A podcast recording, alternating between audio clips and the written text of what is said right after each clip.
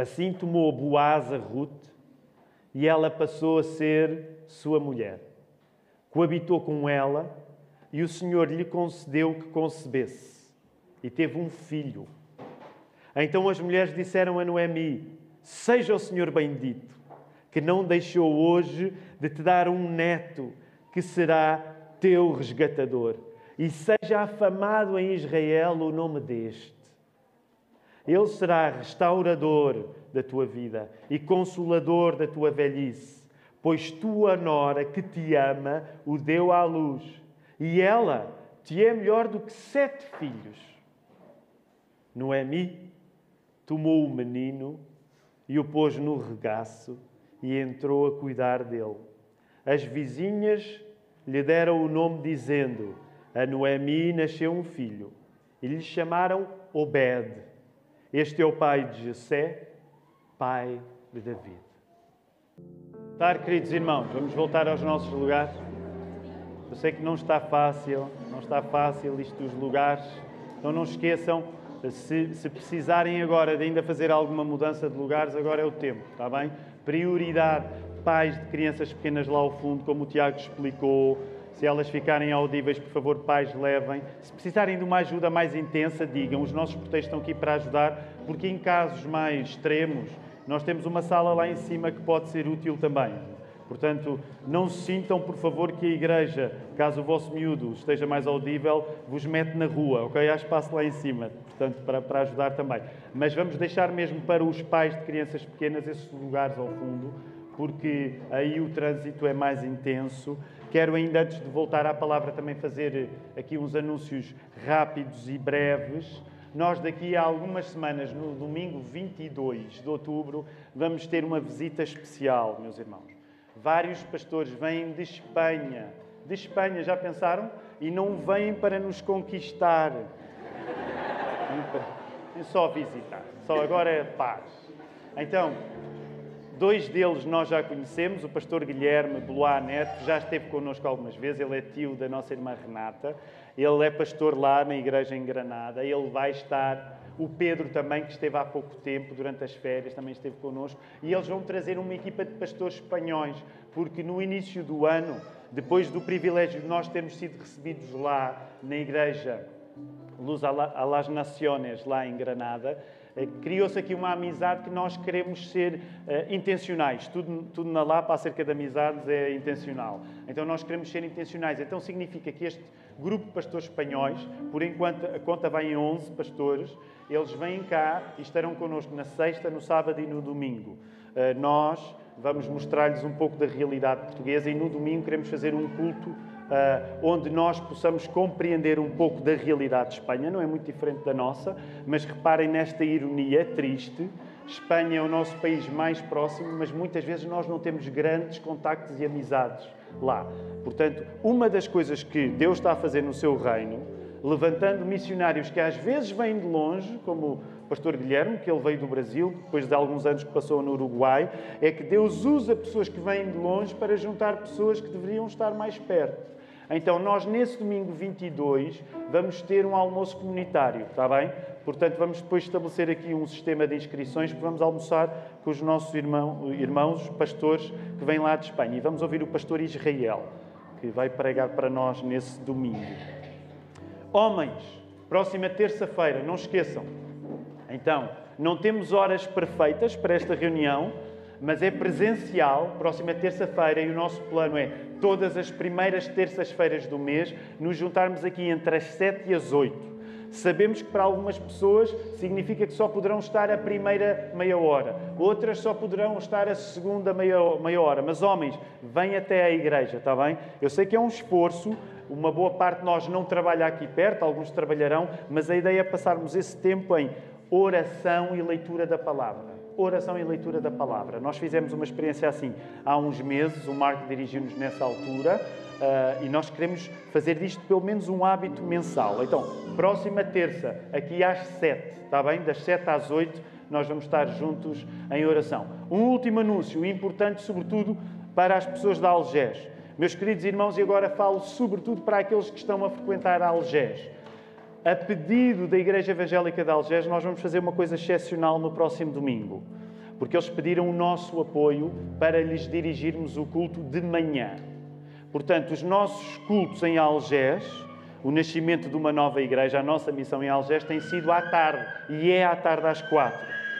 Mas tendo em conta que a Igreja Evangélica de Algés tem aberto as portas para nós usarmos as instalações deles, nos pediu se nós os, os podíamos ajudar dirigindo o culto de manhã, então eu vou pedir às pessoas que têm ido a Algés, somente às pessoas que têm ido a Algés, para no próximo domingo estarmos lá de manhã. Está bem? Portanto, as pessoas que estão a ir a Algés, eu peço que no próximo domingo não se vão congregar aqui na Lapa, mas vão congregar-se lá, às 10h30. Ok? 10h30. Portanto, é meia hora mais cedo. De resto, a vida continua aqui na Lapa, mas aqueles que têm um compromisso com Algés, então vamos juntar-nos lá às 10h30. É excepcional. Portanto, o próximo domingo é uma exceção. No domingo seguinte, voltamos a reunir-nos a Algés às quatro. Quero fazer esse convite mesmo para os irmãos que não estão uh, identificados com Algés, mas são sempre bem-vindos para visitar. Nós estamos a começar uma igreja nova, chamamos de Igreja uh, de Algés, porque é em Algés que nos estamos a reunir, e às quatro nas instalações da Igreja Evangélica de Algés. Portanto, se ainda hoje, imagina, não tens nada para fazer, queres ouvir mais da palavra, queres ter mais comunhão, o lugar é ótimo, o lugar é ótimo. Se tu não conheces, quero convidar-te a ir lá. Então, às quatro da tarde. E de convites e anúncios, eu creio que está tudo. Então, vamos voltar à palavra. Vamos voltar à palavra, vamos voltar aí ao, ao nosso texto bíblico, ao livro de Ruth. A mensagem que eu vos quero pregar nesta manhã chama-se Deus quieto, homens omissos e mulheres com ideias. Eu, eu, estava convicto que era um grande título, mas não houve qualquer tipo de reação. Estava convicto, e este é dos melhores títulos que, que já tivemos. Deus quieto, homens omissos e mulheres com ideias. A história inesperada de Noemi, uma viúva amarga, já vamos compreender porquê. A história inesperada de Noemi, viúva amarga, e Ruth, sua nora estrangeira, elas as duas oferecem-nos, através da sua história, um misto de teimar e temer. Noemi, viúva, amarga, Ruth, nora estrangeira, oferecem-nos um misto de teimar e temer. E desta mistura inesperada de teimar e temer, tu vais ver como se desenha o nosso Salvador Jesus. Como Jesus aparece. E como Jesus aparece como solução de onde só se costuma esperar o problema. Okay? Desta mistura estranha na história de Noemi e de Ruth entre teimar e temer, tu vais ver o lugar de onde Jesus aparece que geralmente nos parece o lugar dos problemas e não das soluções. E é assim que eu quero abrir o nosso apetite para a refeição que vamos ter na palavra hoje. Hoje ainda vamos ter uma pequena refeição, porque vamos comer o pão da ceia e vamos beber o vinho de seguida, mas vamos pedir agora a Deus que sejamos alimentados pela Sua palavra. Vamos orar.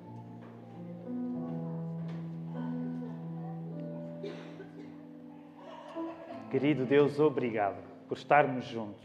Obrigado por esta casa de oração que se enche para que a tua palavra seja ouvida. Obrigado por esta casa de oração que se enche para que Jesus seja apresentado a todos. Obrigado porque esta casa de oração se enche para que seja o poder do teu Espírito a guiar-nos.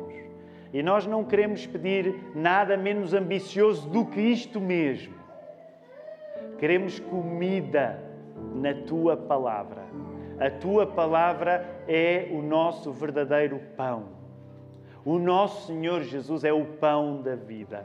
E queremos, por isso, encher-nos de Jesus nesta hora. Comer da tua palavra para que o teu Salvador não somente salve, como nos guie em cada circunstância que vivemos. Somos um povo diverso, querido Deus. Haverá circunstâncias diferentes entre nós. Há condições económicas diferentes entre nós. Há raças diferentes entre nós. Há sexos diferentes entre nós, há passados diferentes entre nós, mas a tua palavra tem-nos ensinado que aquilo que tu juntas no teu povo, ninguém pode separar. É essa a comunhão dos santos que nos assiste nesta manhã e que nós queremos mais de ti, mais desta comunhão, Senhor. E isso, uma vez mais, nós não oramos porque podemos. Abandonados a nós próprios, nós não podemos coisa nenhuma, Senhor. Mas quando nós estamos guiados por Ti, nós podemos tudo aquilo que Tu dizes que nos pertence. E pertence-nos nesta hora, através da fé, a Tua palavra, a confiança em Ti. Jesus, o poder do Espírito Santo. Por isso oramos, em nome de Jesus. A igreja pode responder? Vamos à palavra. Vamos lá voltar à palavra, queridos irmãos. Temos aqui um caminho para fazer.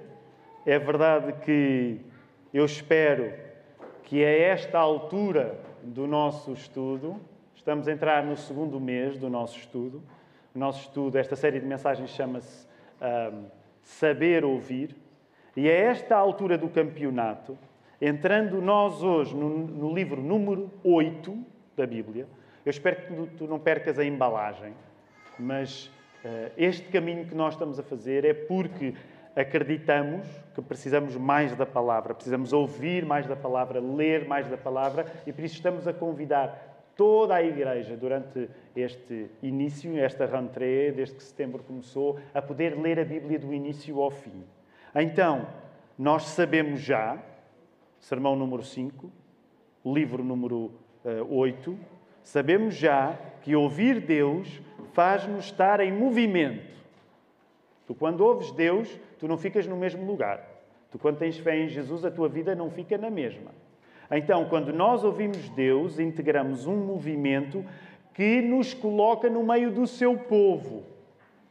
E deixa-me aplicar já isto, ok? A igreja não é uma opção, não é uma escolha. A igreja é sempre uma consequência da pessoa que se encontrou com Jesus. A igreja não é uma coisa que tu podes fazer eventualmente depois de teres fé. A partir do momento em que tu és guiado pela palavra de Deus, tu és colocado no meio do povo de Deus.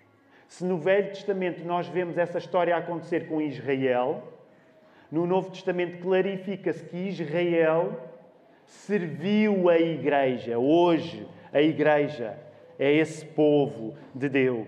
Por isso mesmo, quando tu ouves a palavra de Deus, tu não ficas na mesma e quando dás por ti, acontece-te isto que está a acontecer aqui. O que é que me aconteceu à minha vida? Estou aqui num domingo de manhã no meio de tanta gente. Eu não escolhi isto. Às vezes há aqueles domingos em que a pessoa diz, pá, eu não escolhi isto e quando des por ti já cá estás. Mas porquê? Porque a partir do momento em que tu ouves a palavra de Deus, tu fazes parte de um povo. Só isto dava um sermão, mas eu não posso ficar aqui. Tanta coisa na minha vida, tanta coisa na minha vida e na vossa vida foi desperdiçada por nós resistirmos ao facto de Deus nos colocar no seu povo. Vivemos numa época, ficamos tão concentrados em nós, que somos avessos a integrar coletividades. Mas deixa-me dizer, a partir do momento que tu ouves Deus, tu não ficas na mesma e és integrado no seu povo. A adoração para o povo de Deus, para ti que acreditas em Jesus, funciona como um leme para o teu avanço. Tu estás guiado quando estás a adorar. Se ainda não adoras, tu não sabes onde vais chegar. A adoração é a maneira de nós avançarmos. Foi uma das mensagens, a segunda, que nós vimos. Quando tu sabes adorar, tu sabes avançar. Fazer parte do povo de Deus implica que a exigência dele nos leva a aceitar desafios crescentes em responsabilidade. É o assunto eh, que nós vimos na semana passada. E nós não temos de temer de viver a diferença que é criada em nós quando nós seguimos a palavra de Deus. Portanto, assim, resumindo muito, falámos isto a semana passada, quando tu integras o povo de Deus, okay? quando tu integras o povo de Deus, tu vais notar que a tua vida não é sempre a mesma. Há épocas onde tu estavas de mãos vazias no deserto, não tinhas nada, mas depois há épocas onde tu já não tens de estar mãos vazias no deserto. Tu pegaste numa espada para habitar as cidades. Portanto, aquilo que vos quis pregar no domingo passado estava relacionado com isso. Tu não podes ter medo. Porque há alturas em que nós temos de avançar. O plano de Deus é nós avançarmos.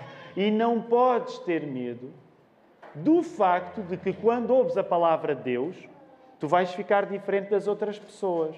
Falámos um pouco acerca disto. Eu acho um assunto fascinante, pessoalmente. O início da idolatria é o medo que tu tens de levares a palavra de Deus até o fim. Porquê? Porque pressentes que se ouvires a palavra de Deus, não vais ser igual aos outros. Se tu ouvires a palavra de Deus, tu não te vais devotar às mesmas coisas que os outros se devotam. É por isso que vimos na semana passada que o livro de Josué e de Juízes são tão chocantes para a nossa realidade, mas estão relacionados com essa confiança em Deus até ao fim. E eis-nos agora, subitamente, despejados num drama particular em Ruth, de uma mulher estrangeira com a sua sogra judia. E dá vontade de perguntar: o que é que está a acontecer agora? Porque a mudança no ritmo da leitura bíblica é tão grande que a pessoa tem vontade: o que é que aconteceu à minha Bíblia? É que eu. Não é que eu estivesse a achar a leitura fácil, mas isto estava no campo dos povos, dos combates, das lutas. E de repente tenho aqui uma novela. O que é que aconteceu à minha Bíblia? Tenho aqui uma novela, duas senhoras preocupadas. O que é que está a acontecer? Deixa-me tentar resumir. O livro de quatro capítulos de Ruth é a história de uma família, e vou usar esta expressão, uma família aflita ou arrasca, de protagonistas femininas. São mulheres, as estrelas do livro de Ruth. Uma mulher judia, neste caso Noemi, perdeu no estrangeiro o marido e os filhos. O seu marido era Elimelech, os filhos eram Malom e Quilion. Esta mulher Noemi perdeu. Portanto, é uma mulher que perdeu. Perdeu no estrangeiro o marido e os filhos. Aquilo que tinha levado esta mulher e a sua família para longe da sua terra, porque ela era judia e foi para longe da sua terra, é aquilo que agora traz de volta. Podes ir conferindo isto no capítulo 1, ok? Eu estou a passar rápido, mas se tu quiseres, podes ir vendo no capítulo 1. Aquilo que tinha levado Ruth e sua família para fora da sua terra, a terra prometida, porque eram judeus, tinha sido aquilo que agora os trazia de volta o pão. No passado tinha faltado pão e agora o pão voltou à terra que eles tinham abandonado para procurar em Moab o pão que não existia na terra deles. Só que este regresso, vai ao capítulo 1 e verifica, porque a ação começa já aí no regresso. Este regresso vem em forma do tal luto, que é mútuo, neste caso, porque diz respeito a Noemi, e às suas noras, que são apresentadas aí, porque as noras estão com ela, Orfa e Ruth. Noemi faz uma coisa no primeiro capítulo que é tenta demover aquelas moças, Orfa e Ruth, de desperdiçarem a sua vida com ela. Ela que era uma derrotada neste momento, era uma mulher de luto, que volta à casa e tenta demovê-las. Curiosamente, só consegue mover Orfa, porque Ruth faz questão de ficar. Eu sei que muitos de vocês estão familiarizados com o livro, nós agora estamos a resumir muito. Ruth faz questão de ficar com a sua sogra Noemi.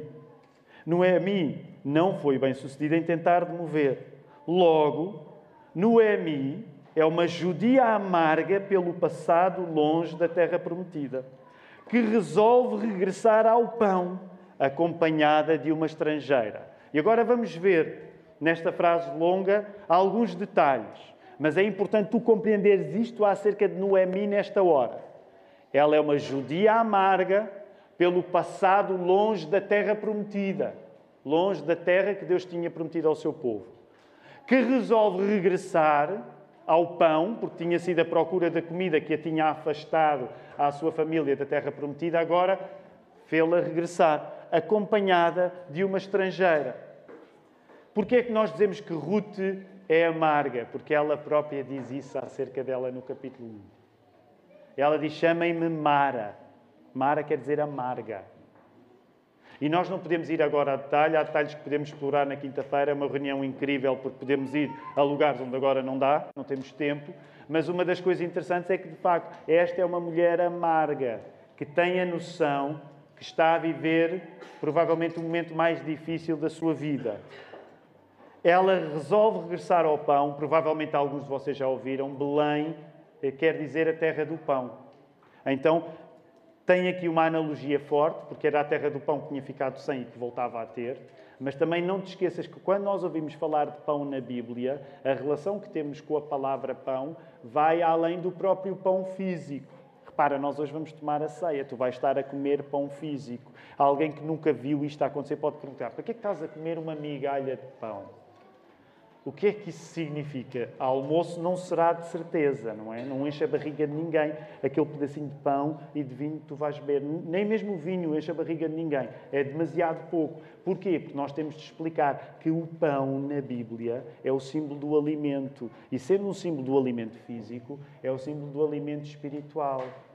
Por isso mesmo nós sabemos que a palavra de Deus para nós é como um pão. Porque o próprio Jesus disse que nem só de pão viveria o homem, mas da palavra de Deus. Então repara todas as simbologias que aqui existem, todos os contextos que aqui existem de uma mulher que o pão levou para fora e agora leva para dentro, e acompanhada de uma estrangeira. Portanto, é isto. Uma judia amarga, pelo passado longe da terra prometida, que resolve regressar ao pão acompanhada de uma estrangeira. E é um livro à parte, só para ela tens aqui esta novela interessantíssima. Só acerca de contexto, e há muito contexto que eu não vou partilhar convosco, não temos tempo para tudo, mas algum contexto eu preciso fazer para que tu compreendas fundamentalmente o que está a acontecer aqui no livro de Ruth. Uh, os teólogos debatem muito aquilo que o texto não descreve, que foi o facto de Elimelech e Noemi terem ido de Belém para o estrangeiro no passado. Porquê? Porque não é nada disparatado concluir que provavelmente eles não tomaram a decisão certa. Porquê? Geralmente os teólogos debatem assim. Se Deus deu um povo aos judeus, a terra prometida, provavelmente ver um judeu a deixar a terra prometida, seja por que razão for, não será um grande exemplo de fé. Então, muitas vezes, quando tu vais estudar este livro, e ele já foi estudado aqui pelas mulheres há algum tempo, esta questão envolve muita reflexão e às vezes também algum debate, reconhecendo que provavelmente a amargura de Mara, que é o nome que ela passa a usar, a amargura de Noemi, é o reconhecimento de um passado que não foi bem vivido, na confiança de Deus. Essa discussão é muito interessante, mas não é a mais importante para nós nesta manhã. Mas só para te dar esse contexto.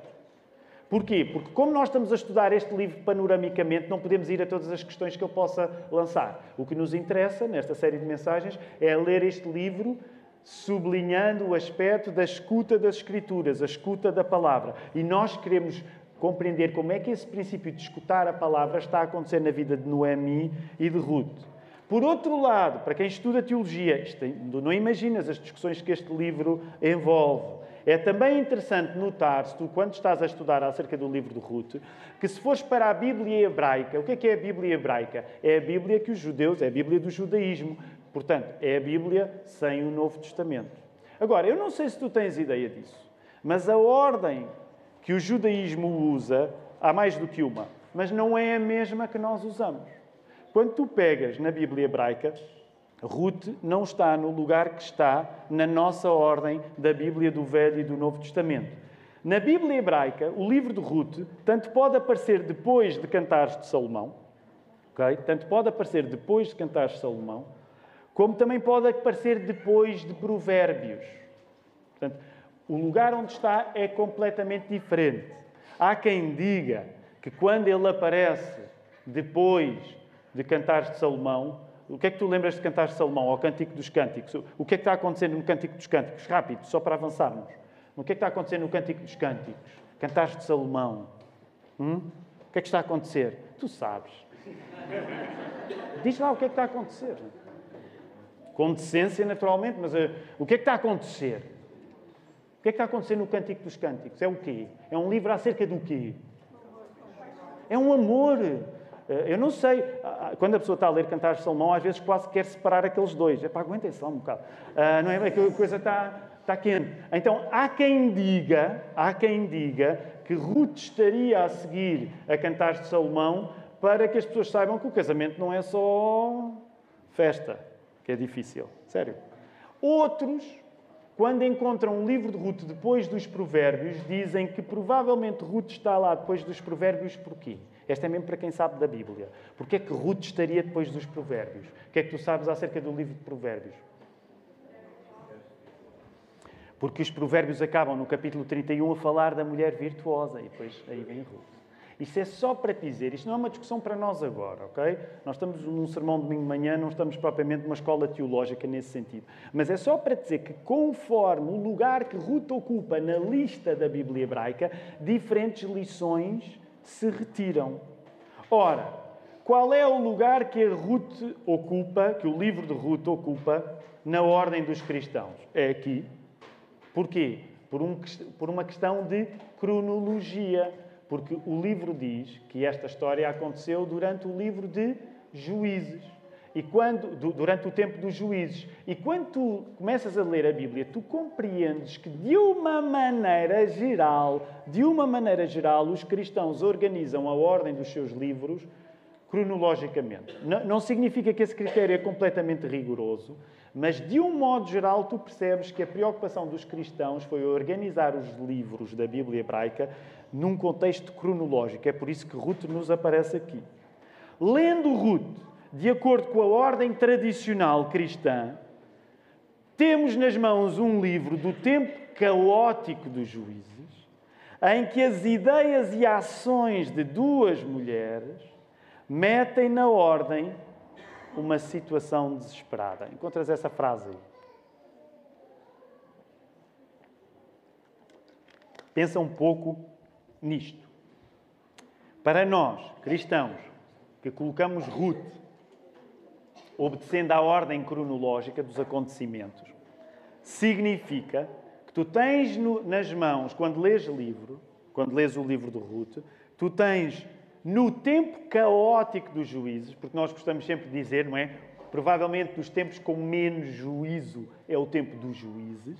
Então, nos tempos em que juízo parece não existir, tu tens uma circunstância desesperada onde mulheres se evidenciam pela qualidade das suas ideias e das suas ações. Não é interessante? Não é interessante esta dinâmica? Já vamos ver isso mais à frente. Rápido, contexto. Ainda quero juntar para tu perceberes a força do argumento do livro de Ruth.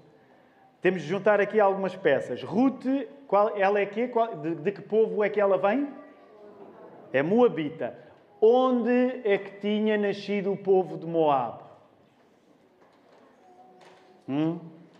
Isso agora é para mesmo crente que sabe Bíblia. Onde tinha nascido o povo de Moab? O povo Moab tinha nascido do episódio terrível do incesto de Ló com as suas filhas. Depois da destruição de Sodoma, depois da destruição de Sodoma, em que Ló ficou com as suas filhas, porquê? Porque a sua mulher olhou para trás e ficou como uma estátua de sal. As filhas tiveram ideias, não foram as melhores, mas que passaram por dormir com o pai. Um dos povos que nasce da, da filha mais velha é precisamente o povo de Moab. Portanto, Moab tem uma conotação péssima nas Escrituras. É um povo que nasceu de um incesto, de uma filha a dormir com um pai. Ok?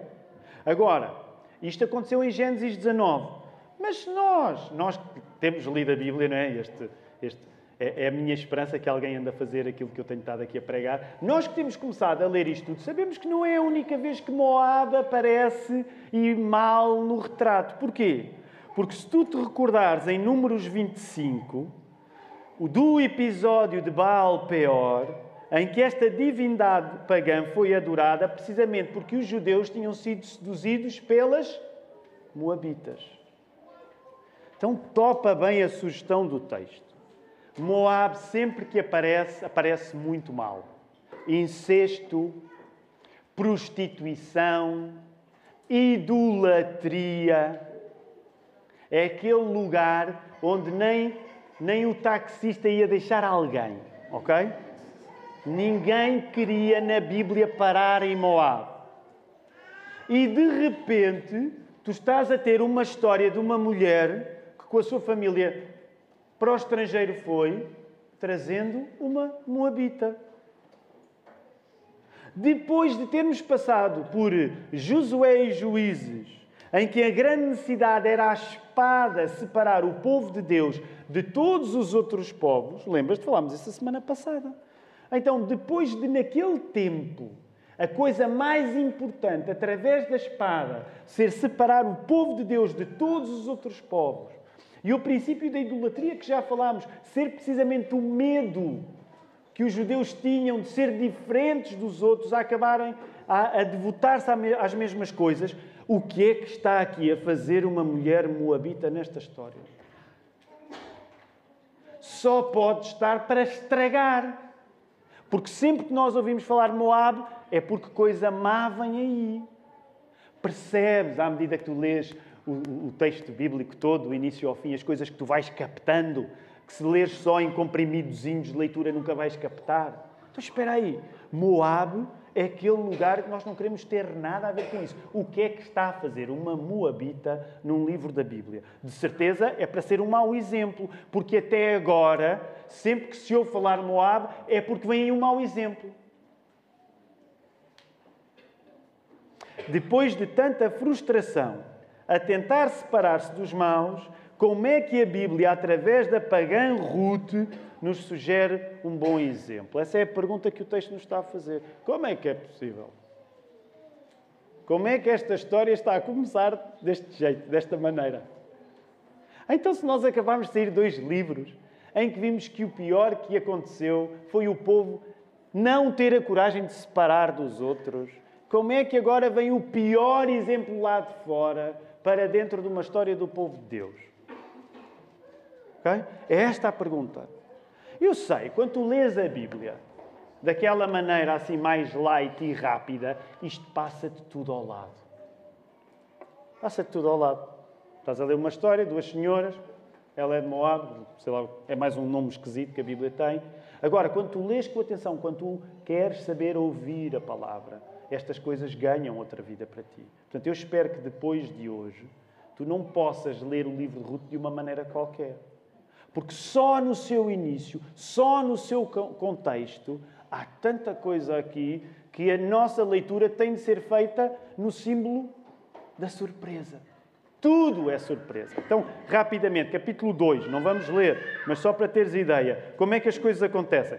Ruth, esta nora, moabita, toma a iniciativa de ir respigar na colheita do próspero Boaz, que era um homem mais velho, solteiro e que ainda era parente. Noemi. Capítulo 2 é basicamente isto a acontecer. Noemi, isto é tão interessante, sabem quando uma mulher tem ideias, eh, se, houver outra mulher, ela ideias vai ter também. Portanto, isto é um contágio uh, intelectual que está aqui a acontecer. Noemi, despertada pela sagacidade da Nora, junta-se à dinâmica da Nora. E recomenda-lhe, eu vou usar o verbo insinuar-se, não é com uma má conotação, ok? Porque depois há muitas discussões acerca do capítulo 3. Nós acreditamos que nada de errado foi feito no capítulo 3, mas compreendo o que está a acontecer depois de Ruth, a pagã, ter tido a ideia de respigar na colheita de Boaz, Noemi, despertada pela inteligência e astúcia da sua nora, prolonga a mesma dinâmica e recomenda-lhe ela insinuar-se junto do homem, Boaz, que ainda as podia resgatar se se casasse com Ruth. Deus parece não estar a fazer nada. Os homens estão meio omissos, as mulheres estão com ideias. É sim, é tudo isto que está a acontecer neste livro.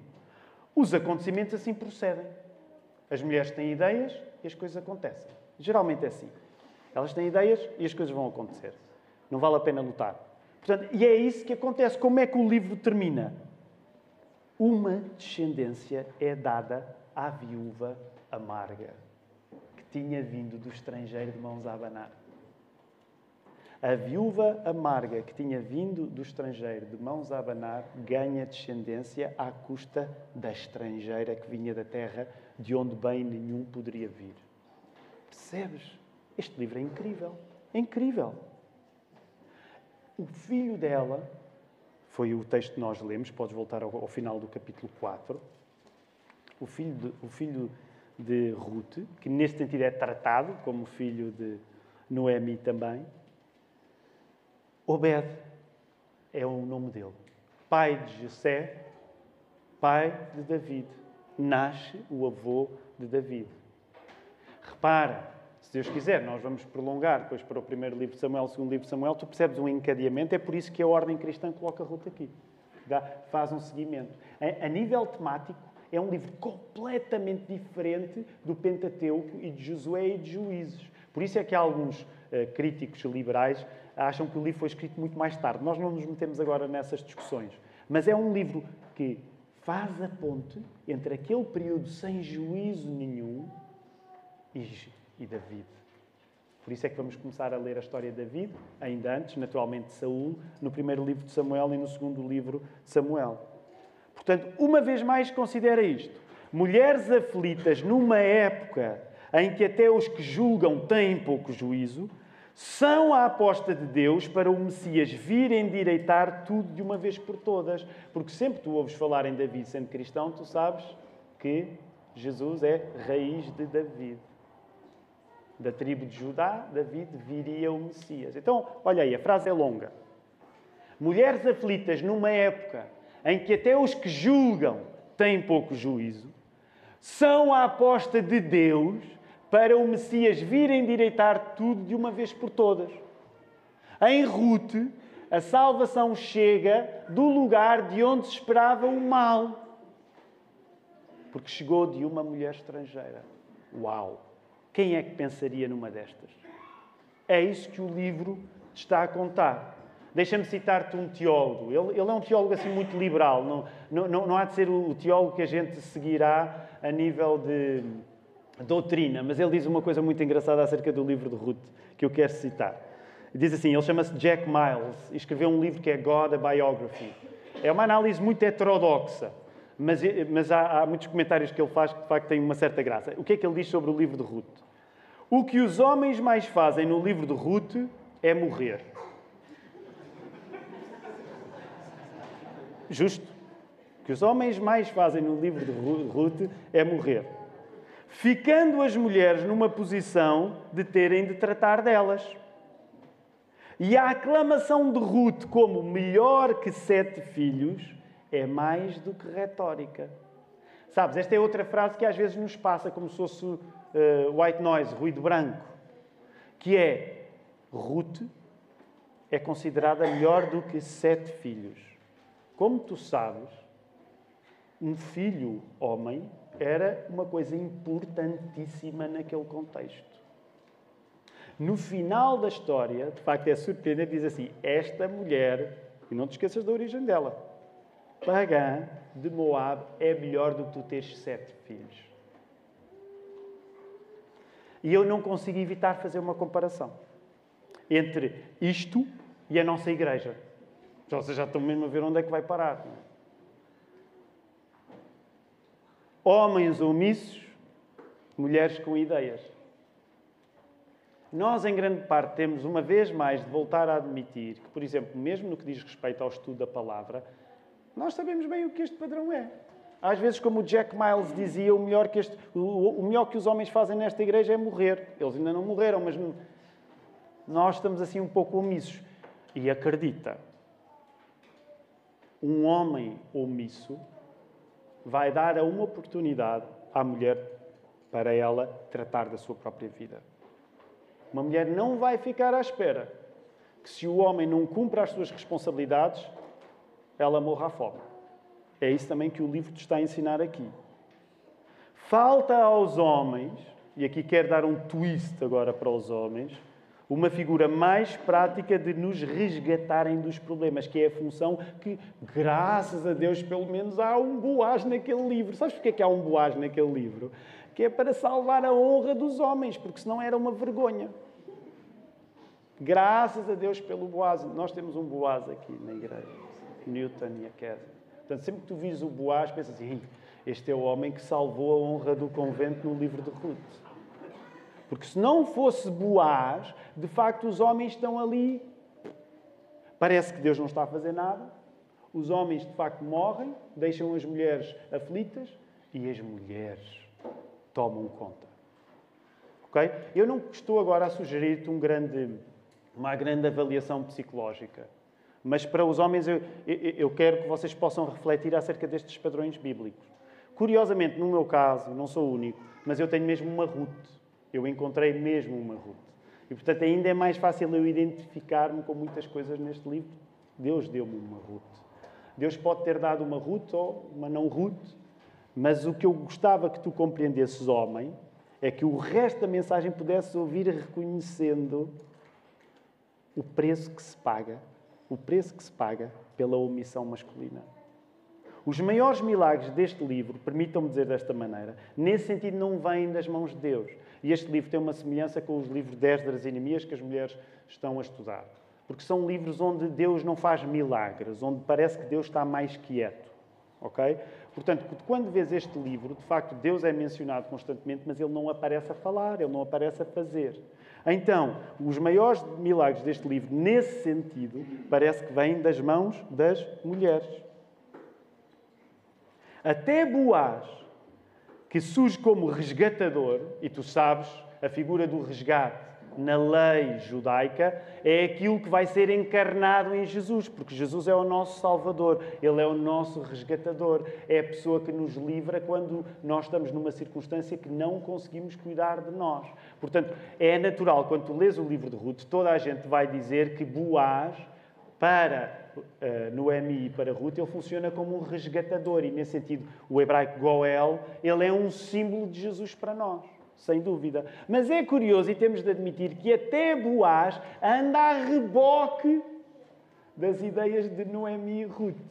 Até quando Boaz faz a coisa certa, de facto, tu percebes que é à custa da iniciativa das mulheres. Por isso, eu quero sugerir-te isto. Aliás, isso. Então, nós estamos à vontade eh, eh, em relação às convicções que nós temos acerca das Escrituras, o papel do homem e da mulher. Ainda hoje começou o novo curso de aconselhamento familiar e começámos logo a falar nessas questões. Nós acreditamos que Deus pede uh, funções diferentes de homem e mulher, mas eu quero convidar-te a tu perceberes uma coisa interessantíssima no livro de Ruth. Eu vou usar aqui um, adjetivo que eu espero que, que, que tu consigas compreender. Ruth, neste sentido, é um livro algo subversivo da imagem do homem sempre pronto para providenciar. Ruth aqui é um livro algo subversivo da imagem do homem pronto sempre para providenciar. Porque, de facto, no livro de Ruth, o homem até vai providenciar Boaz, mas só o faz porque as mulheres levaram até ao fim as suas ideias. E nesse sentido, atenção, eu não estou a dizer que é um livro feminista, ok?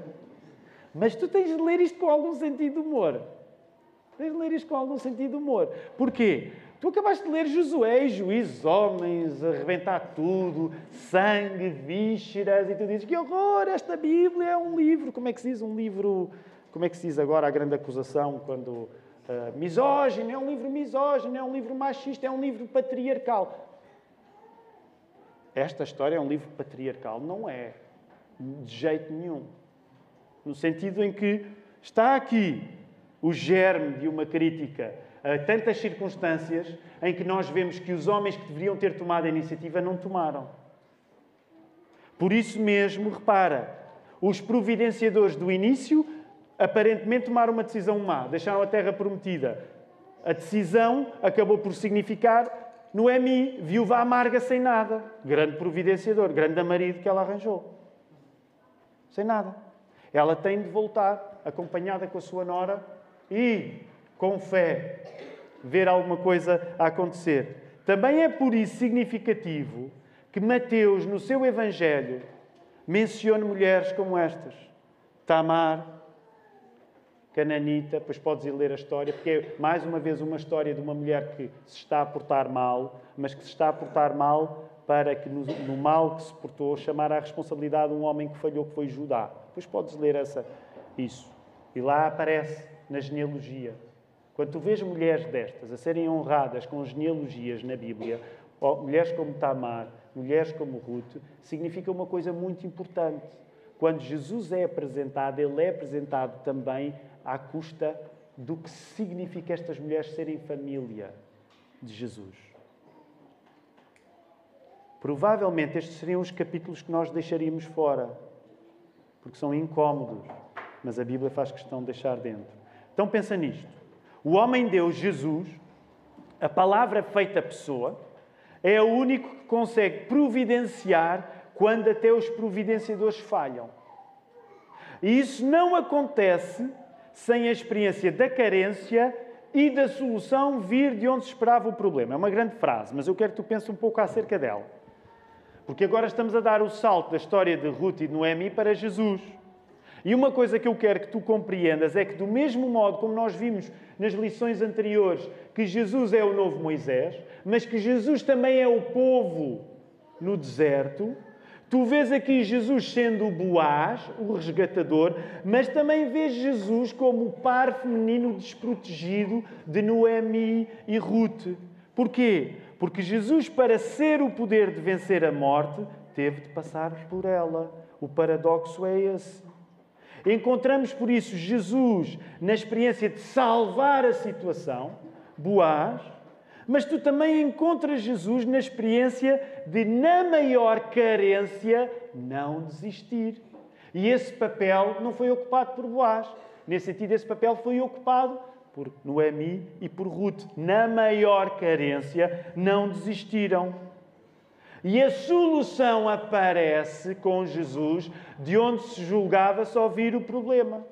Jesus teve de lidar com preconceitos a vida toda. Um deles era a sua terra, Nazaré. Ou mesmo a própria origem da cidade de Belém, que aqui tem, tem uma ligação óbvia. Portanto, compreende, Jesus é a experiência de todos os teus problemas serem resolvidos, porque Ele passa pelos maiores problemas. Ele vence a morte porque ele sofre a morte. Ele é o resgatador, o Goel Boaz, porque no meio da carência de Noemi e Ruth não desistiram de confiar na palavra. Percebes? O que é que Noemi e Ruth sabiam? Por isso é que elas são uma mistura tão engraçada entre temer e teimar. Elas sabiam que um resgatador poderia salvá-las daquela circunstância. Como é que elas sabiam isso? Porque a lei de Deus assim lhes indicava.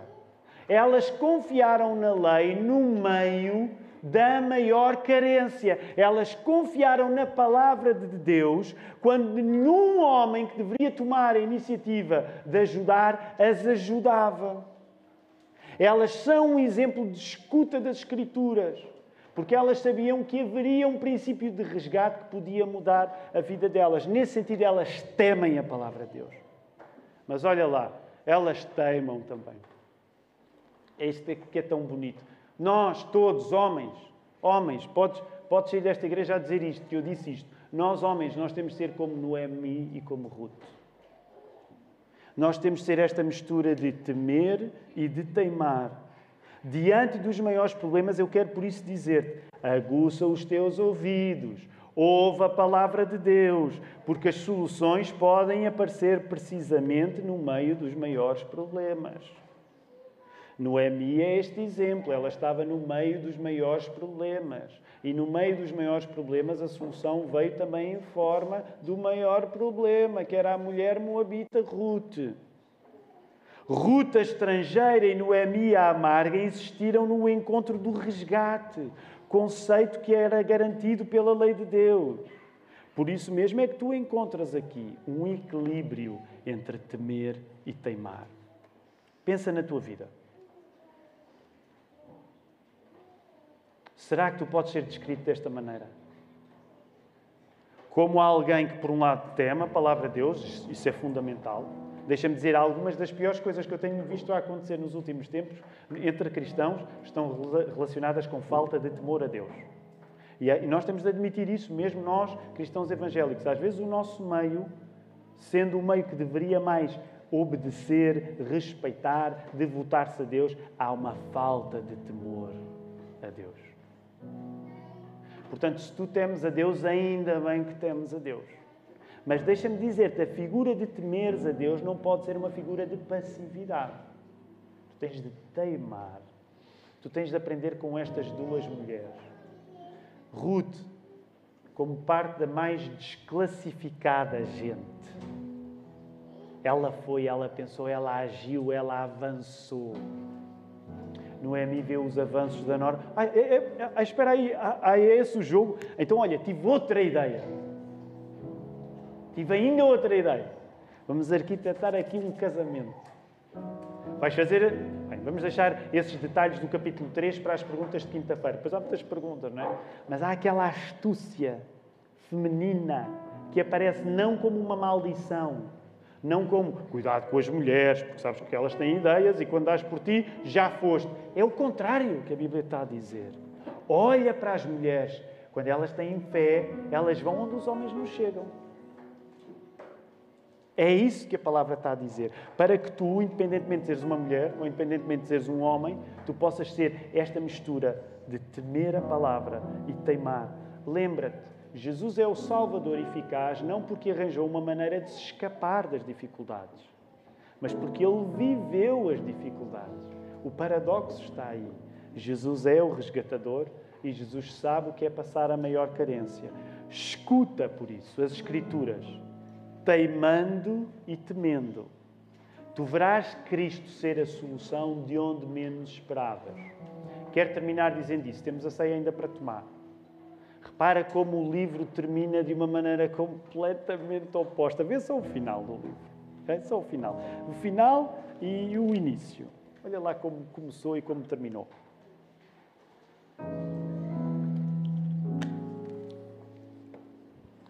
Que história tão linda! Olha lá, olha lá. Aí no capítulo 1, vai, vai ao capítulo 1. Uma mulher que sabe que o sofrimento foi ao ponto de ela dizer: A minha identidade não é mais a mesma. Eu já não sou Noemi, eu sou Mara. Olha aí, verso 20. Não me chameis Noemi, eu já não sou a mesma pessoa. O sofrimento tornou-me uma pessoa diferente. Chama-me Mara. E olha lá o que ela diz. Só isto dava um sermão e agora estou a terminar, portanto não vou começar outro. Mas olha, pois todo o poderoso tornou a minha vida muito amarga. E tu dizes, pá, que livre, que livre, o que, que, que, que vai sair daqui? Que mentalidade é esta? Não é? E muitas vezes nós temos uma vontade de corrigir, não é mim? Não digas uma coisa destas, Deus só quer o nosso bem. Esta mulher tinha a noção, ok? Tinha a noção que aquela amargura não significava Deus a ir-se embora. Ela tinha de viver aquela amargura junto de Deus. Agora vai para o final. o detalhe.